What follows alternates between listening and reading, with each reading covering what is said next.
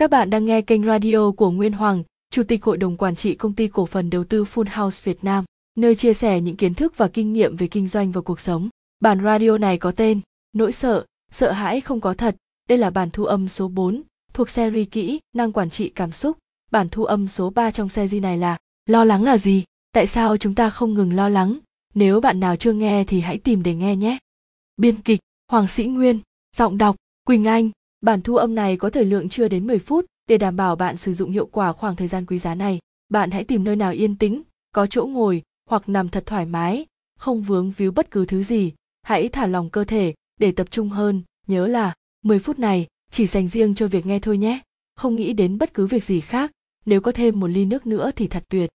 Mời các bạn chuẩn bị lắng nghe.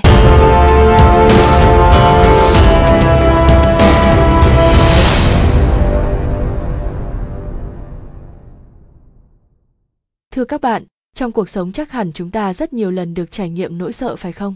Có vô vàn nỗi sợ, có người thì sợ thất bại, sợ chết, sợ phải làm lại, sợ mất tiền, sợ trách nhiệm, sợ mất hình ảnh, sợ lộ bí mật xấu xa nào đó. Người trẻ thì sợ ma, sợ người yêu bỏ, sợ cô đơn, sợ người thân bỏ mình đi mất, sợ nghèo, sợ khó. Ngoài ra, còn một số hội chứng tâm lý liên quan đến nỗi sợ như hội chứng sợ lỗ, hội chứng sợ không gian hẹp, hội chứng sợ biển, thậm chí có cả hội chứng sợ những từ đơn dài. Từ xa xưa, con người đã biết sử dụng nỗi sợ như một vũ khí để sinh tồn. Họ dùng nỗi sợ như một tài nguyên để kích thích sự phát triển của bản thân. Ví dụ, loài người nguyên thủy, khi đi săn, quan sát thấy có dấu hiệu của những loài thú ăn thịt lớn như dấu chân, dấu vết để lại ở thân cây. Một nỗi sợ bắt đầu hình thành trong họ, bằng kinh nghiệm họ phán đoán được đó là loài gì, sau đó suy xét xem nguồn lực mình đang có đến đâu để quyết định đối diện hay chạy trốn. Ngày nay, con người chúng ta vẫn luôn thừa hưởng sẵn bản năng đó. Suy cho cùng thì khi trải nghiệm nỗi sợ, vấn đề không phải là đối diện hay chạy trốn, mà lại nằm ở chỗ xác định xem nỗi sợ đó là gì, điều gì làm cho ta sợ hãi, suy xét nguồn lực hiện có là gì.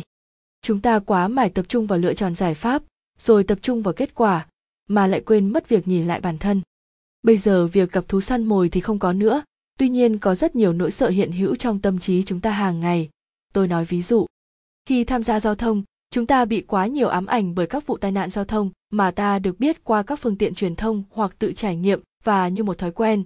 Não bộ liên hệ đến những bài học liên quan đến trải nghiệm tham gia giao thông. Ở một số người, nỗi sợ bắt đầu hình thành, bắt đầu sợ tai nạn giao thông, rồi bắt đầu phình ra hàng loạt nỗi sợ khác kèm theo như sợ gãy tay gãy chân, sợ chết, rồi sợ người thân phải khổ. Rồi một bạn trẻ tôi quen, cậu ta luôn kể với tôi về những dự án mới của mình một cách đầy hào hứng. Rồi ngày này qua tháng khác tôi thấy cậu ta bắt đầu kể về những mất mát, nếu lỗ, những thất bại, và lặp đi lặp lại hết dự án này đến dự án khác. Rồi cuối cùng tôi thấy cậu ta vẫn không làm gì cả, chỉ thấy đầy rẫy những sợ hãi trong đầu.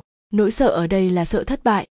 Tôi cũng có một bạn nữ, vì bị lừa dối trong chuyện tình cảm, nên gây ra những tổn thương sâu sắc trong lòng. Ám ảnh bởi nỗi sợ bị tổn thương đó dẫn đến một kinh nghiệm nhầm lẫn do vội vàng đưa ra một kết luận quy chụp là, tất cả bọn đàn ông đều lừa dối và không đứa nào tử tế thế rồi ba năm nay cô ấy vẫn cô đơn lẻ bóng. Và mâu thuẫn ở một chỗ cô ấy luôn muốn có một người bạn đời để đồng hành sẻ chia nhưng lại bị chính nỗi sợ đó ám ảnh. Có lần tôi nói với cô ta rằng, việc bạn kết luận như vậy mang tính quy chụp. Đó rất có thể là kết luận nhầm lẫn, vội vàng của bạn. Đừng tự làm khó mình như vậy.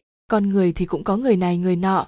Chừng nào bạn còn đổ lỗi cho đối tượng bên ngoài, thì bạn chả rút ra được bài học gì, mà cũng chả có lợi gì cho bạn cả. Nhiều người phụ nữ họ có thói quen là luôn tìm cách đổ lỗi ra thế giới bên ngoài, đổ lỗi cho người khác để cho bản thân cảm thấy dễ chịu. Ở đây cũng là một dạng tham lam, tham cái cảm giác dễ chịu, tham cái sự đánh giá tốt của người khác. Họ không hiểu rằng, nhiều khi bởi vì tham quá nên những người bên cạnh họ lại phải chịu những thứ ngược lại để cân bằng. Ví dụ như cảm giác khó chịu và những đánh giá xấu của người khác. Và chính bản thân họ cũng luôn phải gồng lên để đòi hỏi những thứ đó. Nhưng thôi, đây là đặc tính của phụ nữ rồi. Anh em đàn ông biết thế để mạnh mẽ hơn ông nào mạnh mẽ thì làm chỗ dựa cho phụ nữ người ta nương tựa, cũng không sao cả. Rồi, những ví dụ trên có thể rút ra một điều. Mọi nỗi sợ đều xuất phát từ sự thiếu hiểu biết mà ra. Nếu người tham gia giao thông tự tin về kỹ năng lái xe của mình, tức là hiểu về bản thân, đi đúng làn, đúng biển báo, đúng tốc độ cho phép, tức là hiểu biết về pháp luật, còn việc nhỡ này nhỡ nọ, thì muốn tránh cũng không tránh khỏi, tức là hiểu biết về sinh mệnh. Vậy tự nhiên nỗi sợ sẽ tan biến. Chúng ta sẽ có những giây phút trải nghiệm tham gia giao thông tuyệt vời cậu em kia, sau đó tôi có đồng hành giúp cậu ta đặt mục tiêu rõ ràng, kế hoạch hành động ra sao, nguồn lực có những gì, và kỳ vọng sự thành công của dự án đến đâu, khi nào thì có lợi nhuận, khả năng chấp nhận thất bại đến đâu. Ở đây tức là hiểu về dự án, định vị để hiểu rõ bản thân mình đang ở đâu, xác định rõ để hiểu về nguồn lực của mình cụ thể có những gì. Và rồi các bạn biết không? Cậu ta đã làm được dự án đầu tiên, tuy không như kỳ vọng, nhưng cũng nằm trong phạm vi chấp nhận được. Rồi tiếp tục dự án thứ hai, thứ ba giờ cậu ta cũng đang sở hữu một doanh nghiệp với 5 nhân viên, kinh doanh hàng năm đều có lãi và tiếp tục phát triển. Ta nói tiếp trường hợp thứ ba, vì lâu lắm rồi không có người nào tìm đến, rồi cô ấy đi xem bói các thứ gặp mấy ông thầy bói lại phán là do căn số. Căn số cái mẹ gì? Chỉ tốn tiền làm việc vô nghĩa. Ông thầy bói này cũng chỉ nói, để làm hài lòng bạn ý mà thôi. Lựa lựa nói theo thái độ sống để trục lợi, kiếm tiền, tạo danh tiếng chứ đầu có thực tâm giúp đỡ cho người ta. Rồi làm lễ cắt duyên âm rồi có người âm theo các thứ. Cái này là tà pháp, là những việc hết sức ngớ ngẩn và vô nghĩa. Tôi khuyên các bạn nếu bạn nào còn đặt niềm tin vào những nơi như thế này, thì nên tu tâm dưỡng tính thì hiệu quả hơn. Vấn đề ở chỗ cô ấy mất lòng tin vào tình yêu. Cô ấy do bị tổn thương quá sâu đậm, nên tự tránh xa tất cả những khả năng có thể làm cho mình đau.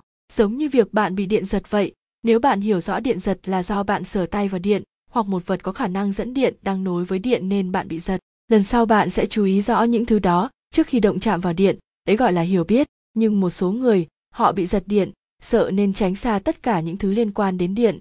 Đó là do họ không hiểu bản chất của vấn đề.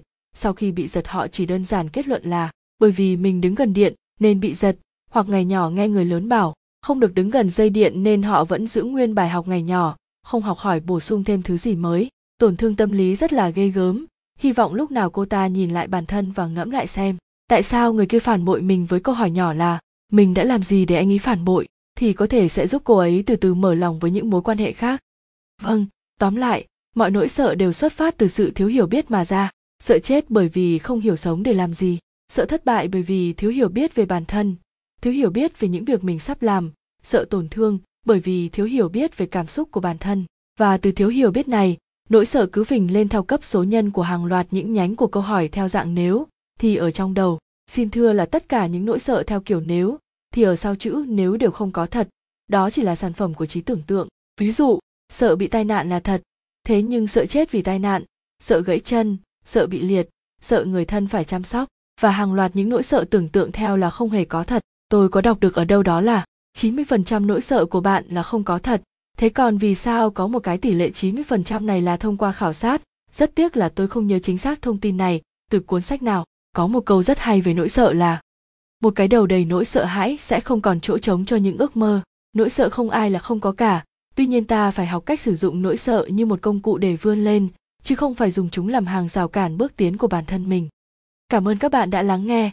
Nếu bạn thấy những chia sẻ của chúng tôi thú vị, hãy ấn like để làm động lực cho chúng tôi tiếp tục sản xuất những bản thu âm tiếp theo. Nếu thấy có ích, hãy đăng ký và follow kênh để nhận được thông báo khi có bài mới. Nếu bạn thấy có giá trị hãy ấn nút share lên các trang mạng xã hội của bạn để những người xung quanh, bạn cùng nghe và bàn luận nếu cần giúp đỡ chuyên sâu về cảm xúc bản thân, bạn hãy truy cập website hoàng sĩ nguyên com và để lại lời nhắn trực tiếp, ông hoàng sĩ nguyên sẽ giúp đỡ bạn hiện nay, chúng ta đang phải đối mặt với dịch bệnh covid rất mong các bạn tuân thủ các quy định pháp luật về giãn cách xã hội, về thông điệp 5K của Bộ Y tế để bảo vệ bản thân và cộng đồng. Hẹn gặp lại các bạn ở những bản thu tiếp theo. Chúc bạn và những người thân yêu xung quanh luôn an lạc, bình an và hạnh phúc.